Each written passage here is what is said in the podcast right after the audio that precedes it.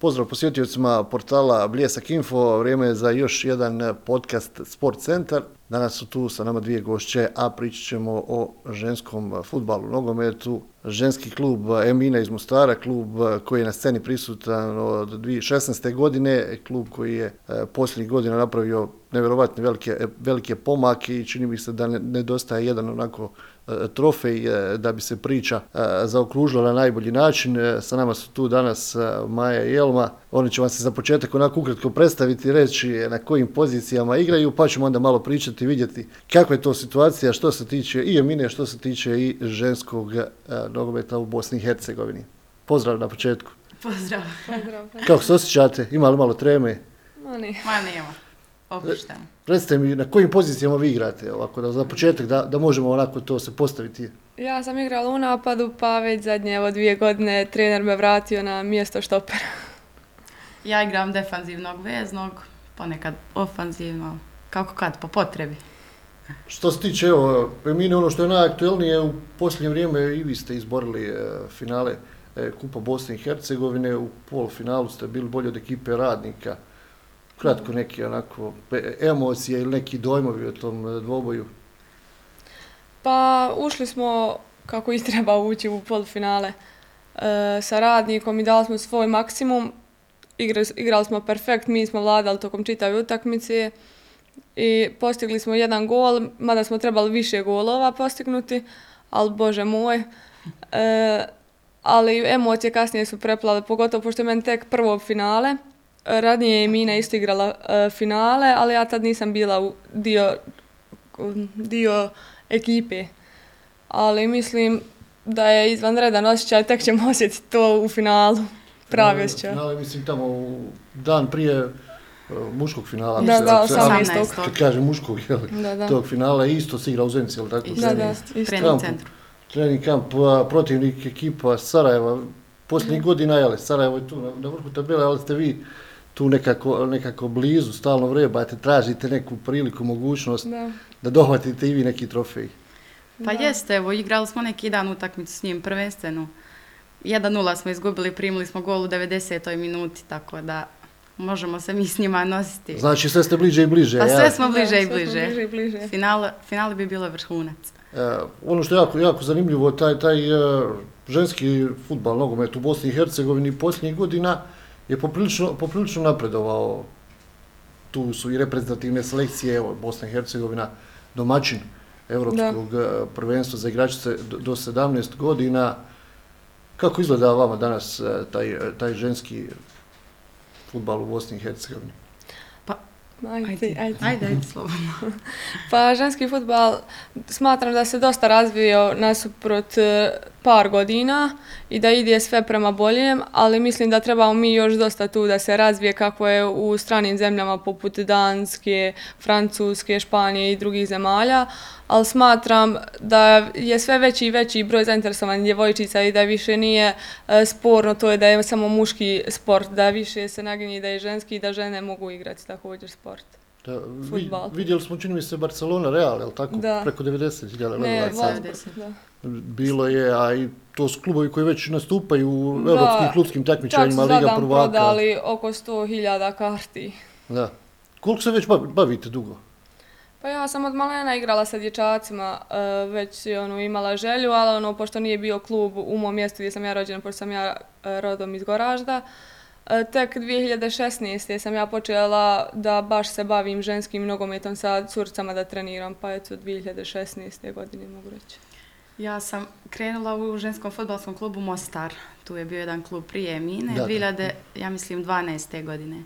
Tako da sam s njima bila do 2016. kad se osnovao i trener Zio me pozvao i Poprilično znači, sam ovdje. već imate tog nekog, tog nekog staža, jel? Pa, imamo, da. Poprilično. Kad pričamo o, o ženskom futbalu, još uvijek nekako čini mi se ima tih nekih predrasuda i još uvijek ljudi nikako da se naviknu da, da je to, neću reći, isto kao i ovaj, jel, koji, koji većina prati Da. A, ali je to poprilično tijeli. Tu, tu negdje, ajmo to tako Pa tako jeste, reći. takav je naš mentalitet pretežno na Balkanu za većinu takvog stvari, pa pogotovo za tako ženski futbal, da žene igraju nogomet, svi su navikli da muškarci igraju nogomet, ali već privikavaju se na to i vi gdje da možemo mi igrati. isto tako i muškarci da se nosimo. Mi čak imamo nekad prijateljske utakmice s muškarcima. Kako igra takve utakmice? Pa Pobjedimo naporno. Ali oni su logično po prirodi snažniji i brži su jači, ali ipak mi nadomjestimo to taktikom, tehnikom, tehnički i zatvaranjem tim, ali dosta su no brži i jači, ali možemo se nositi s njima uglavnom. Kako izgledaju va vaše utakmice? Ajmo reći za one koji, koji nisu gledali, koji nisu imali prilike gledati neku od tih utakmica. Znamo jel, da, da i emocije su tu prisutne, bude tu i, i- žustrine i duela, pogotovo mislim, ja mislim govorim naravno o, jel, o, o Da, muškom, bude. pod navodnim znacima, nogometu. Kako je kod vas situacija, kako kada igrate, ne znam, neki derbi, kada dođete u situaciju da bude i žestokih duela, da bude, bude, i da. Pa iskreno, mi igramo ljepši futbal nego muškarci. Muškarci su tu malo grublji, mi imamo bolje poteze i ljepše je zagledati. Tako da, dobri smo. Ali se zna desiti i kod nas da ima žestokih startova. A kako su, kako su reakcije, ne znam, kad, kad budu u Pa normalne, podnesemo. Pre, previdi, kako se to kaže, ili greške, ili neki jedanesteci, pa se ne slažete. Pa dobro, bude greške, ono, logično, ko svugdje svakom se desi greške i prekidi to. Ali pa- dobro, mislim, na, va- na vaše reakcije, mislim, je, znamo kako to izgleda, jel? A obično, mi jel? budemo gori nego muškarci. E, to me Znamo, kako je. znamo i mi o, lanuti, ali gledamo da ne, ali ono, brojimo dosta na terenu, kako da kažem. Nervozu ono uneseš sam sebe, ali kasnije to smiriš, logično, znaš nešto, iznervirat se ko normalno u nekim situacijama drugim žustrinu da imaš. S obzirom da evo, već imate taj poprilično jel, dobar taj igrački staž, kad bi e, i jedna i druga mogla izdvojiti neku utakmicu koja vam barem za sada, jel, neka koja je bila prva profesionalna ili neka koja je bila najvažnija, najbitnija u karijeri do sada, Uf. Što se tiče kluba ili reprezentacije? pa možemo i u klubu, a možemo i u reprezentaciji, sasvim je sve jedno. Meni je bila sad dobra utakmica na Košavu sa Sarajevom kad smo igrali. Kad smo izjednačili e, za 1-1. To mi je bilo baš... Kad smo se borili baš s njima, ono, kad smo bili baš blizu. Mogu reći da je meni ta utakmica ostala. I baš su ono, bile emocije jake kad smo dali gol i sve, baš se svi slavili od trenera do fizija, do igračice. Evo, spomenuli ste i reprezentaciju. Kakva je situacija što se tiče reprezentacije? Pa reprezentacija sad trenutno ima e, šansu, da tako kažem, A, reprezentacija, Da. A, tako da, to su kvalifikacije za, za svjetsko prvenstvo. i postoji mogućnost baraža. da se, da, da se kvalifikuju jer imaju sad zadnju utakmicu koja treba da se gosti u Azerbejdžanu. Ako njih pobjede, direktno će se plasirati u baraž. A što se tiče vaše karijere reprezentativne, kakva je tu situacija? Pa mi smo prošli sve selekcije reprezentacije, tu smo i u A, kako kad. Da. Mislim, većinom jesmo nego nismo. I Kakva je, sta- kakva je atmosfera ovako u tim, tim okupljanjima reprezentativnim? Pa zavisi sve od protivnika, od okupljanja, jel prijateljsko okupljanje ili je tako svjetsko ili evropsko. Zavisi od težine kojeg nosi okupljanje, ali sad, e, bar ja zadnje okupljanje što sam bila, dosta je opuštenja nego ranije. Varijanta što su pričali, ranije nisam bila, stvarno. Zadnje dvije godine sam ja u A. Ali dosta je bolje i radi se baš na tome. Sad zadnje okupljanje su čak doveli kondicionog trenera na gdje se radi baš dosta se ulaže. Koji je čak i u muškima A e, kondicioni trener. E, Vi se profesionalno bavite. e, A može se reći. Ajmo. Koliko, koliko se moguće jel, baviti profesionalno u Bosni i Hercegovini?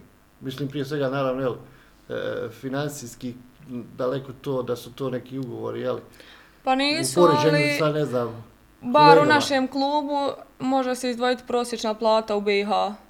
I možeš živjeti, ako znaš, logično sa parama ili novcima. Ali bar kod nas, i bar je kod nas sve redovno i kako treba. Imaš čak tu i premije, bonuse, imamo predsjednicu koja nam je tu omogućila sve. I stan, i hranu, smještaj. Bar nama, ko meni studentu, je trenutno dobro. Zato koji, igram. koji je faks? Kriminalistika i sigurnosni menadžment. A to će biti onda jako zanimljiva kombinacija, jel? Da. Kriminalistika i Mnogo najvažnija sporedna stvar. Kakva je situacija? ja idem na fakultet zdravstvenih studija. Prva sam godina tek. Planovi? Planovi, ako Bog da da završim fakultet do kraja, bit ću Emini tu koliko je moguće, pa ćemo vidjeti ako Bog da šta će biti. Kako ono običajno pitaju, jel, usklađivanje svih tih nekih obaveza, treninga? Uf. Pa iskreno teško je. Pogotovo ako, ako zapadne i trening i fakultet u isto vrijeme, pa onda vagamo gdje bi. Ali stižemo nekako. Ali prilagodi se ono termin pretežno treninga za fakultet i tako to. Jer naš klub stvarno gleda da mi više radimo na tome da se edukujemo i da završavamo školu, to je na prvom mjestu pa tek onda, jer nije toliko sad uh, ženski futbal plaćen da bi se moglo živjeti narednom, u budućnosti od njega trenutno možeš sebi da financiraš, što bi radio neki sporedni posao, ne znam, kao student ili vamo, ali baš na tom je pogotovo predsjednica gleda da se završi škola, to je fakultet, da se edukujemo što više. A dobro, razmišljate li vi o nekim, ne znam, nekim velikim klubovima, ne, nečemu što bi, što bi, ako bi se otvorila neka mogućnost negdje u inostranstvu?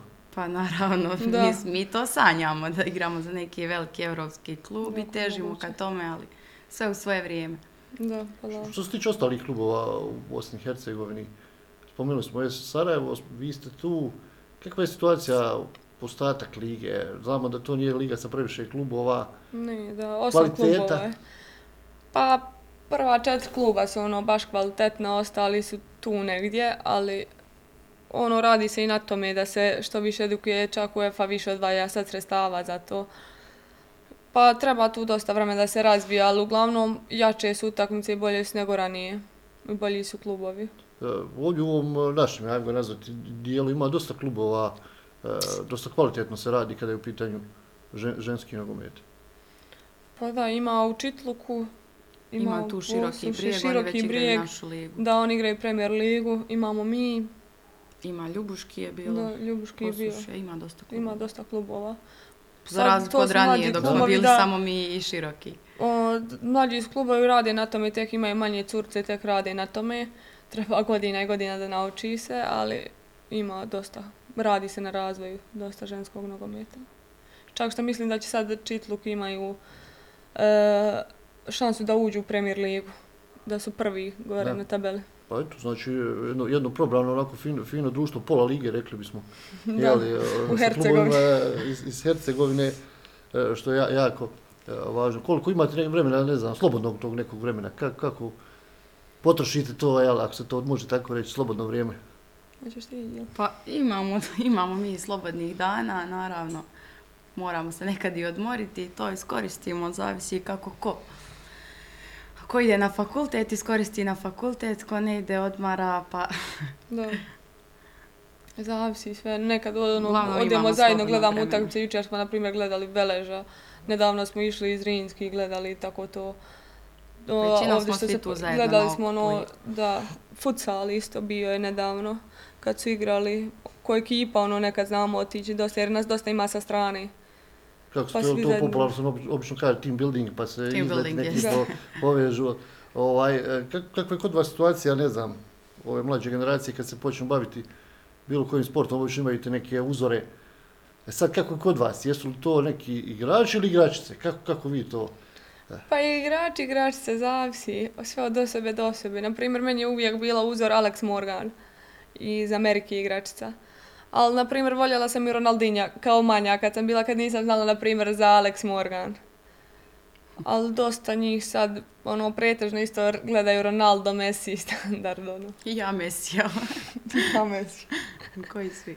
Što se tiče uh, svjetskog futbola, Amerikanke su tu nekako uspjele, uspjele, rekao bih, napraviti od tih igračica i, i velike i velike zvijezde. Da, kod njih je baš popularni, kod njih je uh, američki futbal i ženski futbal baš popularan. Čak im je popularniji nego muški futbal obični njihov. Tako da baš su ono radili na tome i baš rade na tome. Al, al koliko sam bio upoznat, bilo je par igračica koje su se onako udružile pa su bile nezadovoljne uh, financijama. Da. Borba je ta neka trajala da se da, jel, radi izjednači novac muški koji ženski, se... Da. da. Pa sad to malo kako da kažem, uspjeli su, ali nisu još dovoljno uspjeli, ali su bar, sad UEFA odvaja više 50% sredstva, sredstava nego ranije. Bar stoji. I sad, na primjer, svaki muški klub koji želi da igra Ligu šampiona, jel? Te, mora imati ženski ili Evropu. Da, to će biti sad novo pravilo. Da. da, da bi se promovisao futbal ženski. Zato je Real sad u posljednje dvije, tri godine osnovao klub. Da, to se da primijetiti da. da sada velika većina tih e, velikih e, evropskih klubova imaju i te svoje, svoje ženske ekipe i nekako puno više i medije interesuje da. ta evropska svjetska prvenstva, ta velika takmičenja.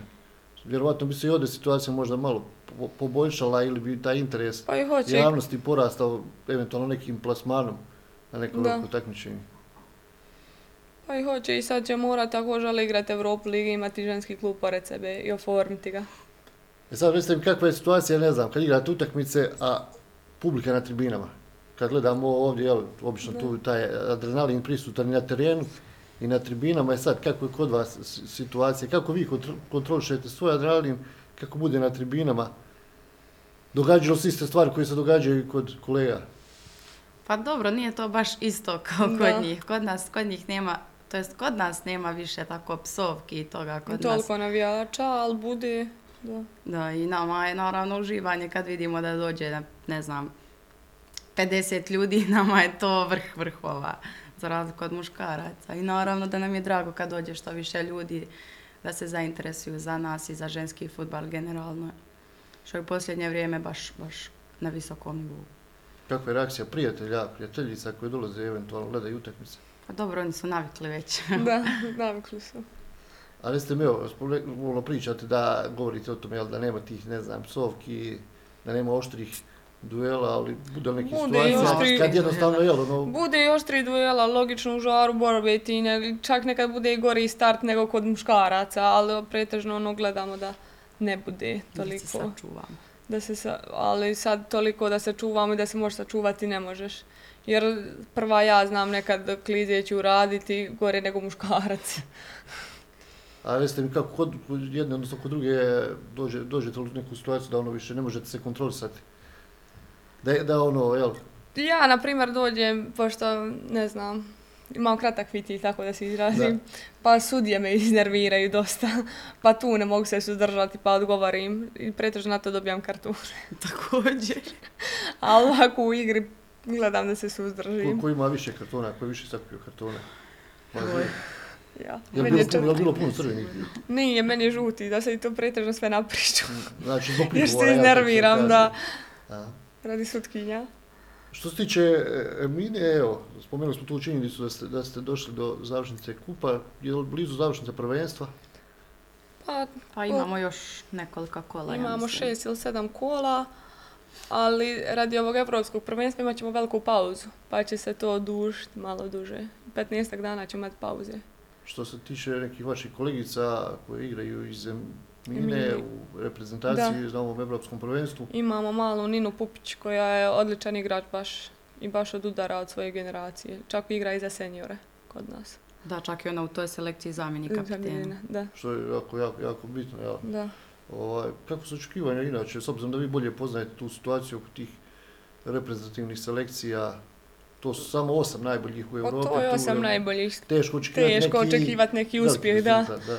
Ali prvenstveno čast je velika da dovedeš takvu skup igračica u naše mjesto, to jest u Mostar i u našu državu.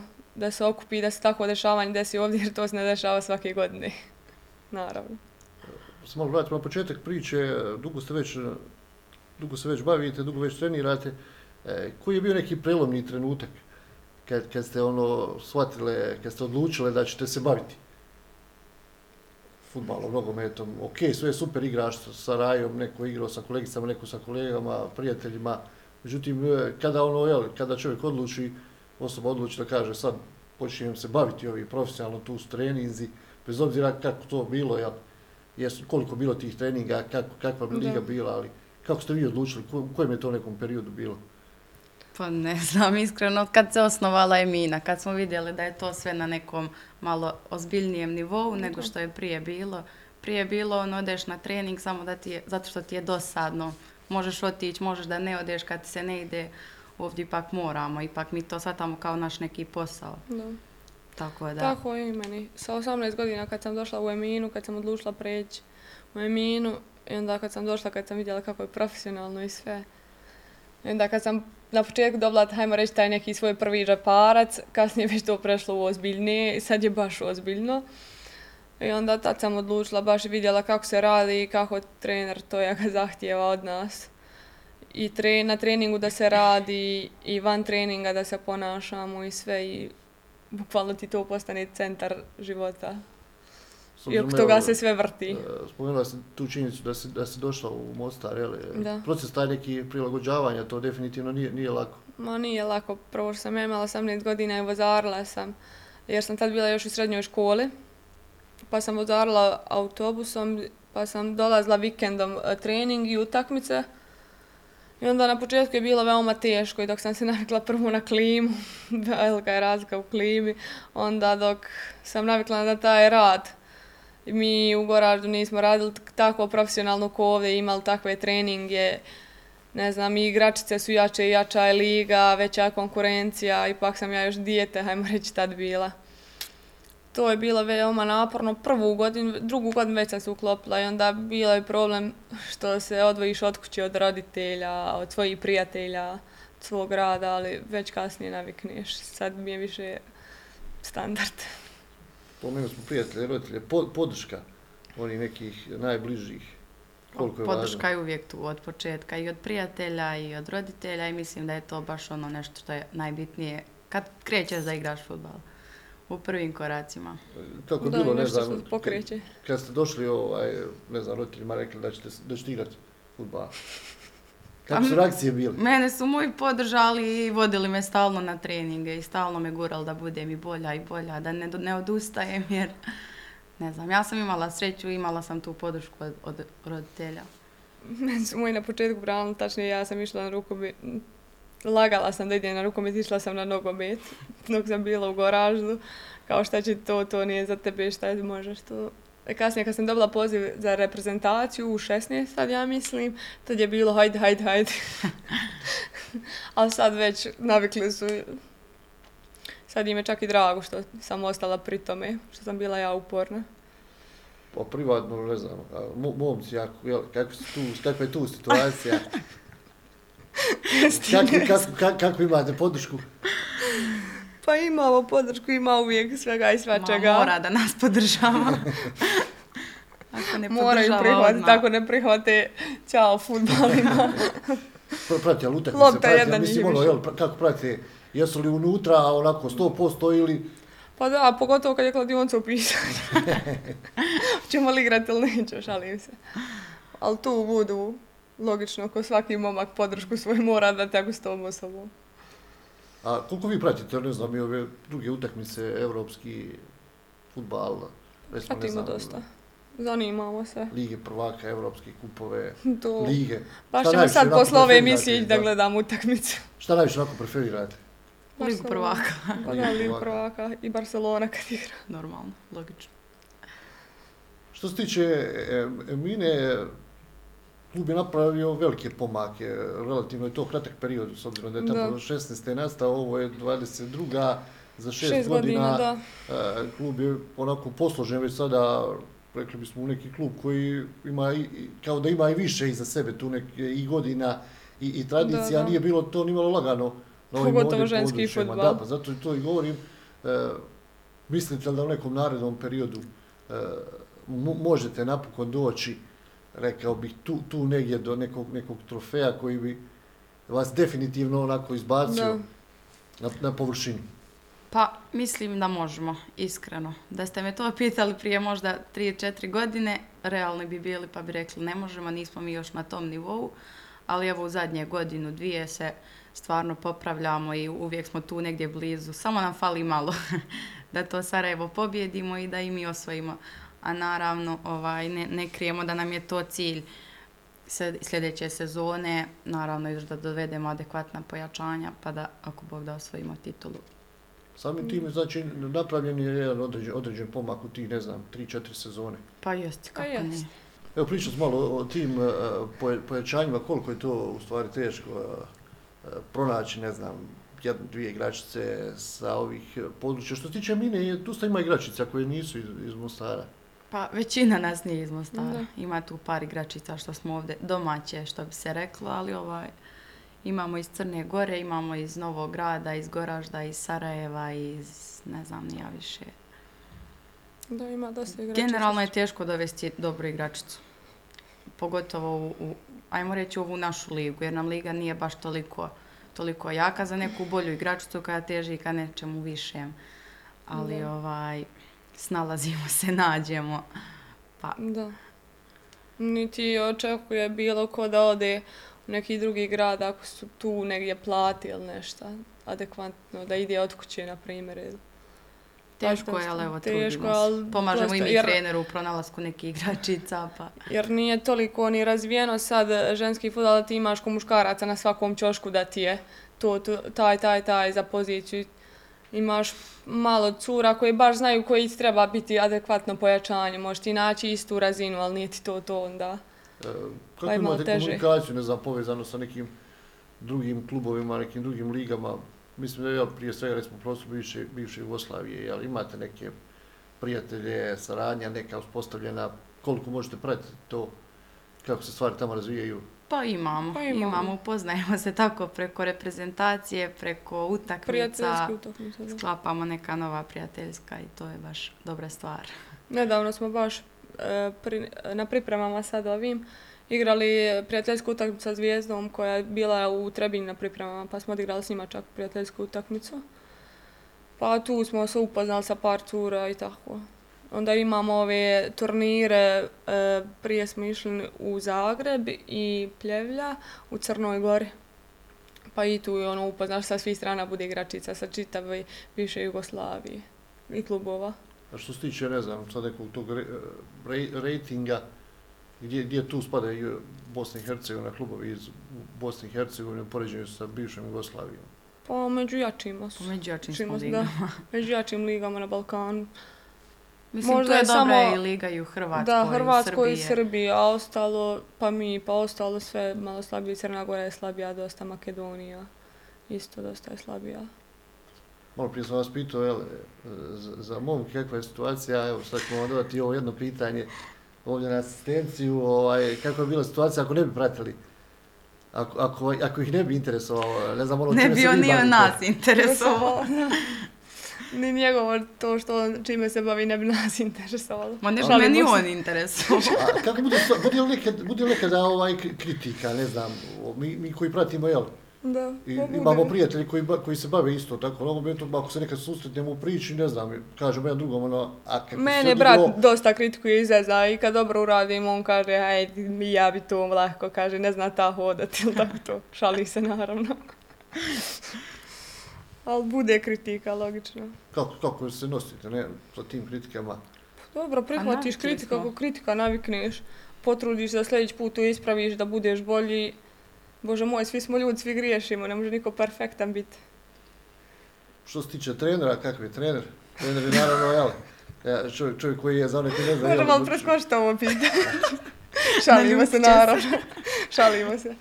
Trener je dobar, prije je malo bio oštri, tako da kažem, jer je trenirao muškarce, pa nije navikao sa ženama, ali presenca je tu da njemu drži sve konce, tako da je on sad dobar, dobar je.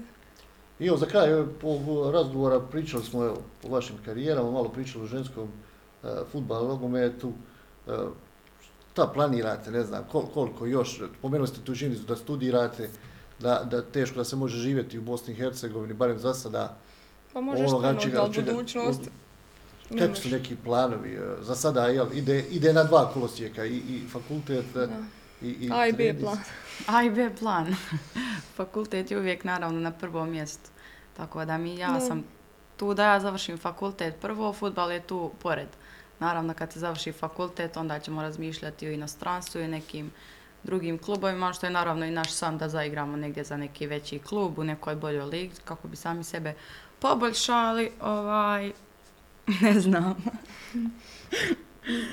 Također i meni prvo mi je u cilj da fakultet završim, pa tek onda nogomet kako bude i šta se ukaže, šta put bude nosio. Ali na prvom mjestu je logično fakultet i sutra da se zaposlim, da obezbidim se život, jer danas sutra povreda ili nešto, tebe nema. Nisam vas to pitao, jeste li imali problema sa tim, sa tim e, povredama? Je li bilo tih nekih teških trenutaka, teških, teških povreda? Koliko to može biti? Ono, prije, prije svega psihološki se, ne znam, vratiti nakon nekog procesa. Pa ja do sad nisam imala nikakvu ozbiljniju povredu. Hvala Bogu. Da. Još do sad. Ja sad koliko je bila ozbiljna stopalo, prije godinu, dvije kad već. Na priprema sam zeznula pa mi nije bilo mjesec, mjesec i pol tako. Ali dobro, kasnije sam se vratila još jača i još bolja. Mada u klubu imamo dosta problema s njim, dosta povreda, dosta naših igračica je bilo, baš zadnji period povrijeđeno i baš je teško, hajde fizički nekako, ali psihički je baš teško, baš se vidi na njima. Ali dobro, da, pogotovo ako su neke ozbiljnije povrede. Koliko je tu bitno, ono, ta neka podrška? Pa, logično, motivacija i podrška je uvijek najbitnija. Uvijek je to ono što te gura naprijed i ispred. A logično uvijek ima podrške i među nama i sa strane i od roditelja i od prijatelja i od trenera i od presjednice. Od svakog pomala. I evo, evo za kraj, za ne znam, neke djevojčice koje, koje bi se možda odlučile baviti futbalom. Nek upišu, se... neće pogriješiti. neće pogriješiti, tek se upišu kod nas. neće pogriješiti.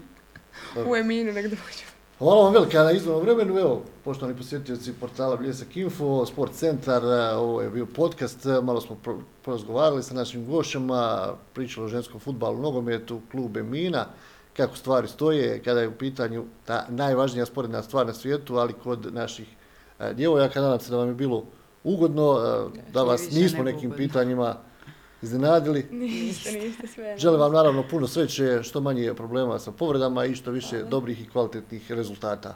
Hvala. Hvala.